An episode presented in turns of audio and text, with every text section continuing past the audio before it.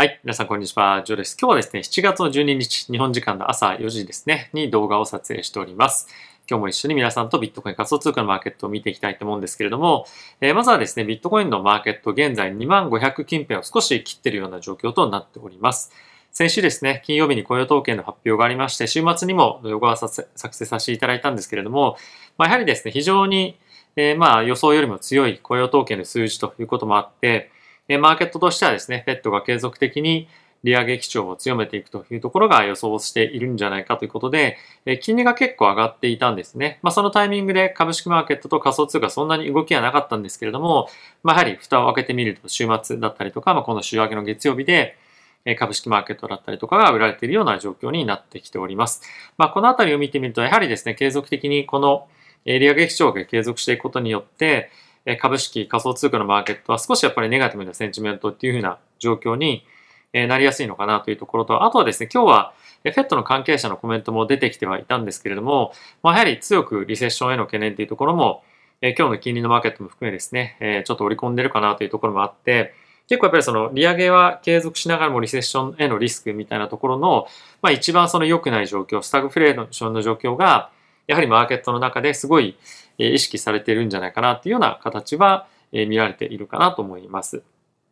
ただし、その一方で、今の状況に関してはですね、結構長い間というか、もう1ヶ月以上、まあ、現状の、えー、まあ見込みみたいなものをマーケットが持ちながら継続しているので、大きくマーケットが崩れるってことは正直今のところはまだないのかなと思います。もし何かしらあるとすれば、え、今週の水曜日ですかね、に、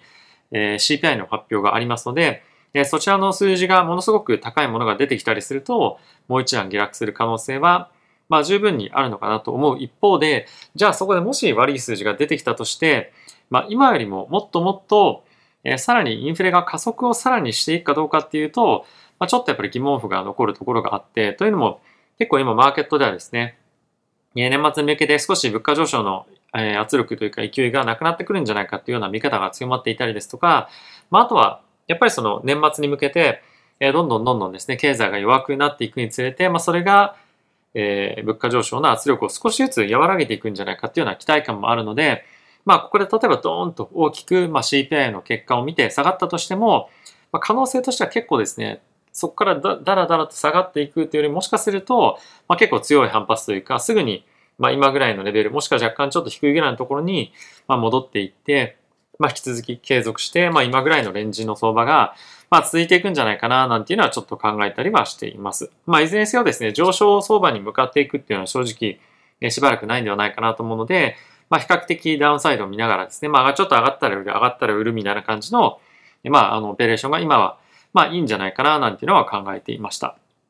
はい。まあ、やっぱりその、どっかでボトムフィッシングみたいな感じで、大きく下がったら買って上値を、みたいな感じの、あの、まあ、一つ見方もあると思うんですけれども、まあ、それよりもやっぱり方向感としてはまだ下を見ていく展開なので、まあ、上がった時に売りを入れて、まあ、しっかりとストップをですね、まあ、入れておくみたいなところの方が、まあ、可能性としてはというか、あの、安全性は高いのかなと思ってますし、まあ、やはり基本的には下と見ている人であれば、えそういったところの方が、まあ、安心感マーケットでは、あの、持ちながら、え取引できるかなと思うので、まあ、そういった形で僕も含めてやっていこうかなというふうに思っております。はい。で、イーサーなんですけれども、こちらもまあ似たような展開ですよね。えー、引き続き、えー、1万1000、えー、すみません、1140近辺推移をしております。はい。まだまだダウンサイドを見ながらかと思うんですけれども、えー、ちょっとまあダブルトップつけてるな、みたいなテクニカル的なあの見方としてはあるかもしれませんが、まあ今はそんなにテクニカル重視の相場というよりも、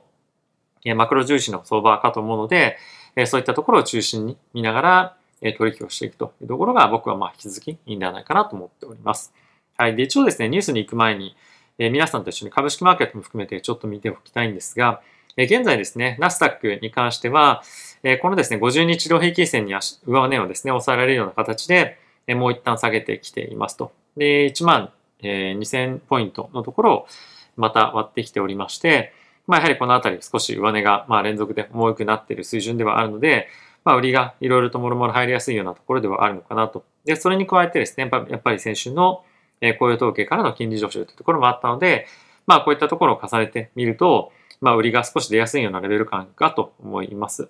はい。まあしばらくやっぱり CPI のところまでは、ダウンサイドを狙いながらの展開になっていくんじゃないかと思いますし、事前のポジション取りっていうところを考えてみると、まあ、やはりダウンサイドのケアというところが最重要になってくると思うので、えー、まあ、ここから売りを入れたりとか、ポジションを外したりみたいな感じで、まあ、売りが優勢な状況が続いていくんではないのかなというふうには思っております。で、加えてこれでですね、仮想通貨にも非常に重要なのが、ドルインデックスがまた続伸をしているような状況ですね。で、えー、ドル円に関しても137円台に入っていて、でかつですね、ここ非常に注目されているのが、ちょっと見づらいかもしれませんけれども、ユーロドルの水準が、まあ、まさに今パリティというのがですね、ユーロとドルの、まあ、割合というか、レートが1.00のところまで今まさに来てますと。で、ここをですね、バーンと抜けてくると、さらに、ま、ドル高、いわゆるそのユーロドルが下の方に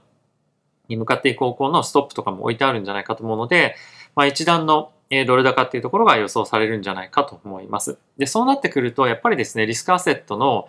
えー、ま価格、リスクアセットっていうのは株式だったりとか仮想通貨ですね。このあたりの価格に重しがやっぱりかかりやすくなるので、えー、このあたりは一つ、まあこういったところを見ても、まあやっぱり短期でも、えー、まあ少し中長期でも、えー、株式も仮想通貨も下を見ておくというところの方がいいんではないのかなと僕は思っております。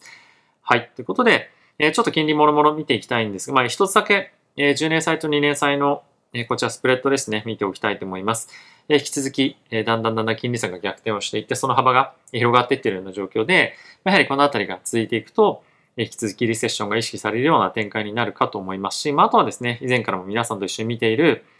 えー、3ヶ月のさ、あの、3ヶ月の金利と2、2か、えー、すいません。2年の金利と3ヶ月の金利の差がですね、どんどんどんどん今、えー、縮まってきておりまして、ここが非常に、えー、短期的な、えー、企業の経営というところにも、あの、まあ、コストという観点で、圧迫をしたりしやすいような、えー、ところでもあるので、まあ、ここがまた大きく下にドーンと入ってきているということは、株式マーケットにも重しになりやすいので、まあ、それが、えー、まあ間接的に仮想通貨の方のえマーケットにも影響してくるんじゃないかなと思うので、このあたりはしっかりと見ておきたいかなと思っております。はい。ではこちら見ていきたいと思うんですけれども、ニューヨーク連銀がですね、行っておりますインフレの、えー、まあ、予想みたいなものがあるんですけれども、今後1年間のですね、予想の物価上昇率というところを見てみると、6.8%というのが6月の数字となっておりました。で、これはですね、過去の、えー、まあ記録的な水準をまあぶち破っているような形になっているので、どんどんどんどんですね、ニューヨークの方でも、え物価高っていうのが非常に懸念をされているような状況となっております。これは一応ですね、5月のタイミングは6.6%だったので、まあ、さらに今後1年間の金利の予想という観点では、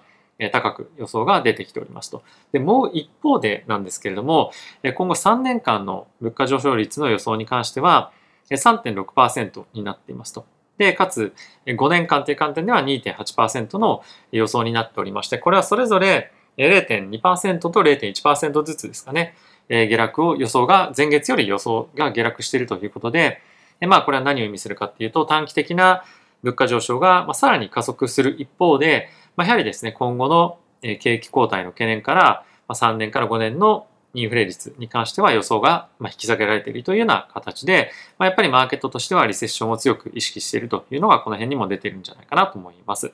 でもう一つですね、えフェットの関係者のコメントが出ていたのでご紹介をしたいんですけれども、えカンザシティ連議の、えジョージさんですね、からのコメントなんですけれども、え今後ですね、やはりマーケットで、え物価上昇は必要ではある一方で、まあ、今回のですね、まあ、今回というか前回のフェ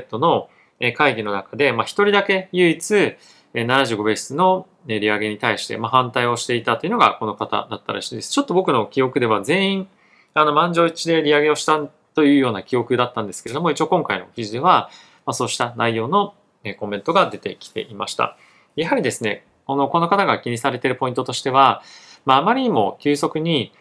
金利を上げすぎることによって、まあ、やはりリセッションが来るとで、かつ、まあ、そのリセッションのスピードがものすごく早く来てしまうんじゃないかっていうことが、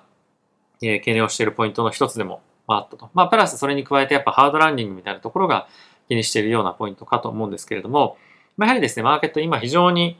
えー、強い強いとパウエルさんが、まあ、経済強いよと、雇用も強いよというふうに言ってはいるんですけれども、まあ、いやいやそんなことないでしょうと。今はもうすでに経済としては傷んでいるので、まあ、そんな加速度的にまあ、急いで利上げをしていくっていうのはやっぱり危ないんじゃないかってことはコメントとしては出ているので、まあ、今後ですね、こういったところの声が他の方に波及をしていくのかどうかっていうところが、えー、我々が一つ気に気にしておきたいポイントなのかなというふうには思っております。はい。ではですね、ここから、え仮想通貨に関連したニュースですね、一緒に見ていきたいと思います。えまずはですね、こちら、ツイッターの、えコメントなんですけれども、えこちらのチャート見ていただきたいのが少し、まあ、あの、見づらいかもしれませんけれど、この黒い線が、イーサ、イーサレムの価格の推移になっておりますと。で、現在ここに、え1168と書いてあるんですけども、大体まあ1150近辺推移をしておりますね。で、この赤の線で、最終的な価格が2375ドルというふうに書いてあるんですけれども、この価格は何かっていうと、イーサリアム2.0に対してステーキングをされているイーサの平均価格になっていますと。なので、イーサリアム2.0に向けて、ステーキングをしていた人たちはですね、まあ、大体まあ平均で50%ぐらい損失出してますよっていうようなことを言っていますと。で、これって別の、あの、まあ、いろんな観点からものを見ることができて、まあ、一つあの考えられるのが、まあ、イーサリアムってアンダーバリューされているよねっていうことを、まあ、この、え、方はまあ一つ言っていますと。で、アンダーバリューと見られる条件に関しては、え、ポスにですね、まあ、しっかりと移行移行できて、かつ、え、ポスに移行することによって、えー、まあ、あの、トランザクションの価格だったりとかスピードがものすごく速くなるっていうところが、えー、あるかと思うんですけれども、まあ、それは前提として、今のまあそのイーサリアム2.0にステーキングしている人たちっていうのは、あの、まあ、条件としてまあ持ってると思うんですね。で、その一方で、このやっぱりマーケットで不安視されているというか、不安視皆さんがしているのが、え今後ですね、これイーサリアム2.0に移行したことによって、まあ、あの、このところにステーキングされてる金額がですね、まあ、ドバッとロックす解除されるわけなんですね。で、ほぼ全ての人たちというふうに言っても過言ではないくらいの方たちが、えー、このまあ、ほぼ全て、まあ、ちょっとそれ言い過ぎかもしれませんが、まあ、例えば50%以上の方たちが損失が出ているとすると。で、それを、え彼らがですね、例えば損切りのためにマーケットで投げ打ったりとかすると、まあ、本当に大きく崩れる可能性があるので、まあ、それは危ないよね、みたいなことをですね、気にしていると。で、まあ、コメント欄とか見てみると、まあ、それはそうかもしれないけれども、まあ、そういうような懸念をしている人が多いから、まあ、意外と売られないんじゃないか、みたいな、ね、結構安心感を持ったですね、コメントとかもあると思うんですが、おそらく、おそらくですよ。このアンロックが近づいたタイミングによって、その大きな下落を懸念する、まあ、それをヘッジする動きとして、イーサレムの先物をですね、売るっていうオペレーションも必ず入ると思うんですね、僕は。なので、まあ、結構な圧力がその事前のタイミングで入るんではないかと思います。なので、まあ、その大きな売りがあって、そこの落ちたタイミングの価格がその後続くかどうか別として、一回はでドーンと落ちて、まあ、利食いの買いみたいので、上がってくるっていうような動きにもなるかもしれないので、まあ、そのあたりはちょっと気をつけた方がいいかなと思いますし、今後こういった動きを見ていくにあたって、ま、非常に大きな収益チャンスになる可能性もあるので、注目をしておきたいかなと思っております。まあ、そのイーサーなんですけども、今ですね、一応ここら、あの、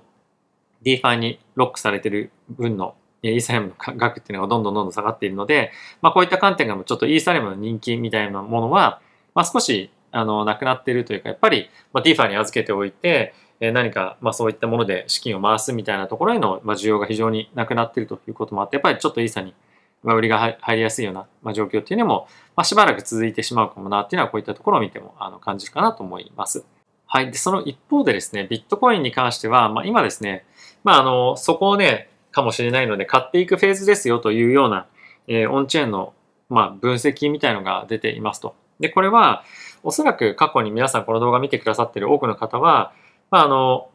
こういうような分析を僕は紹介した記憶っていうのは非常に多くあると思うんですね。で、実際にここで使われているような分析に関しても、これピュエルマルチプルっていうんですけれども、過去1年間のビットコインの平均価格でえ、現在のビットコインの価格を、割る数値なんですけども、これでですね、今現在非常に低い過去の、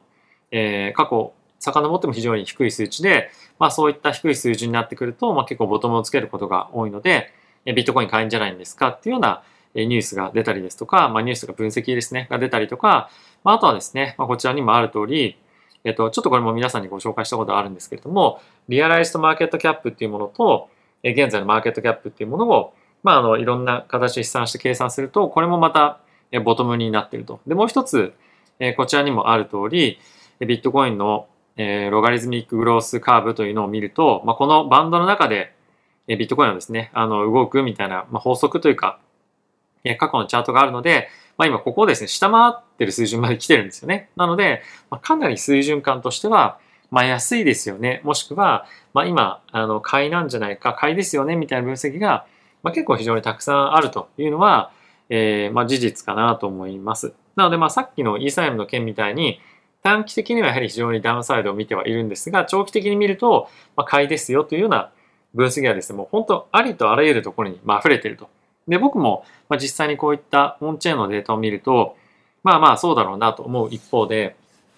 マクロの観点から、えー、まあ、マーケットというかですね、まあ、あの、経済状況、市場環境を見てみると、やっぱりまだ底打ち感というか、今、買いたくないなっていうのは正直ありますよね。なので、ビットコインに対してものすごく強気で、短期的な大きな下落も厭わないで、まあ、コツコツ買っていけますよっていうようなぐらい、ビットコインを信じている、かつ、えー、まあ、キャッシュも非常にたくさん余っているという方は、今買っていくには、そんなにまあ長期的に見るともしかすると悪くない環境かもしれませんが、まあ、やっぱりですね、ある程度、底打ち感というものが欲しいね、だったりとか、まあ、ある程度その、ものすごくアップサイドを狙っていくために、まあ、そこでは買わなくていいけど、ある程度やっぱりちょっとマーケットが落ち着いたタイミングで買いたいっていう人からすると、今の市場環境っていうのは、まあ、あの、買っていくにはなかなか適さないんじゃないかなと思うので、このあたりは人それぞれのスタイルっていうのも、まあ、あるかなと思います。まあ、あとは以前から申し上げている通り、まあ、自分の手元にあるキャッシュをものすごく細かくでいいと思うので、定期的に買っていくというところが一つポジションを積み上げていく方法が、まあ、方法として、まあ、あるんじゃないかなと思います。僕はやっぱり今の、えコツコツコツコツ買っていくっていうのが、まあ、あの、いいんじゃないかなと思いますし、まあ、これも自分が、え、ポジションを抱えて負担にならない、まあ、これ負担っていうのは経済的にもそうですし、もちろん精神的にも負担にならないぐらいな形で、え、買っていくというのが、まあ、僕はいいんじゃないかなと思います。本当にまあ、投資に関しては何かを無理して、え、やるというものでは基本的にはないと思うので、え、そのあたりを気をつけながら皆さんもマーケットに対してですね、まあ、取り組んでいただければ嬉しいかなと僕は思っております。はい。で次なんですけれども、えー、もうこれは別の方が YouTube でも取り上げてますけれども、まあ、現在ですね、ウォールストリートの方でビットコインの価格に関して1万ドルに下落するのが早いか、もしくは3万ドル行くのが早いか、まあどっちの方向にマーケット向かっていくかっていうような予想を、えー、まあして、まあアンケート調査を取ったところ、まあ1万ドルに行く方が、えー、まあ早いんじゃないかというか、まあ1万ドルまで落ちるんじゃないかっていうのが、まあ60%ですね、予想の中にありましたということがニュースとしてなっていました。まあこれはですね、あの、おそらくウォールストリートの方々っていうのは、さっきちょっと言ったみたいに、マクロの市場環境っていうのをよく見ていると思うので、えこういった少し悲観的な見方っていうのが出ているかなと思います。まあ、どっちが正しいかどうかっていうのは最終的にはわかりませんが、やはりまあテクニカル的なものだったりとか、オンチェーンのデータを見ると、まあ、少し強気な見方をしたくなるような、今市場環境かなと思いますし、マクロのポイントを見ていると、まあ、やっぱりまあそういったところはわかるけれども、まだまだやっぱり買いのタイミングではないよというところがあるかと思うので、このあたりはどういう人が言ってるかっていうのも、まあ、気にしながら見てみると、まあ面白いんじゃないかなと思います。まああとはこの中でですね、このブルーの、まあネイビーかな？ネイビーの方は、リテールのインベスター、いわゆる個人投資家で、このブルーに関しては、プロフェッショナルの投資家、まあ、機関投資家なんですけれども、まあ、この機関、あの、個人投資家の方がですね、あの、クリプトカレンシーに関してはもう本当ゴミだみたいに あの、24%の人が、えー、言ってはいる一方で、えー、まあ、あの、機関投資家の方が比較的、ビットコインに関しては、まあ、あの、より可能性を感じている人たちが、まあ、ちょっと多いかなぐらいにはなっているんですが、引き続き、機関投資家もですね、個人投資家もやっぱりビットコインに関しては可能性は感じてはいるけれども、本当に今なのかとか、まあ、本当にそれが将来の世界を変えるようなテクノロジーなのかっていうことに対して、まあ、懐疑的な人も、まあ、両方の人が非常に多いというのが、まあ、実際のところなのかなというのは思ってはおります。まあ、結構これ面白い内容のアンケートかなとは思いつつも、まあ、あの結局はそんなに差が出なかったので、あまり正直意味がないかなというのは感じてはいるんですけれども、まあ一応やっぱりマーケットでも、まあ、これぐらい今、あの、まだまだ疑いを持ってビットコイン仮想通貨見てる人が多いということで、もし今後将来的に本当にこのブロックチェーンの、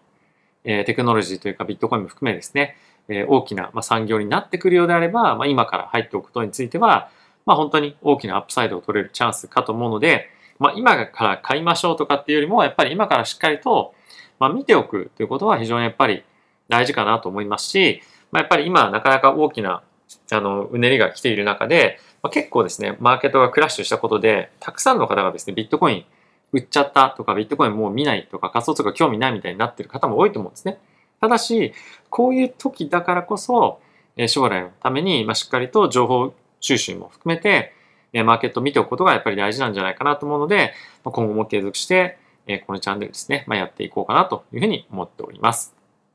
はい。ということで、皆さん今日も動画ご視聴ありがとうございました。また次回の動画でお会いしましょう。さよなら。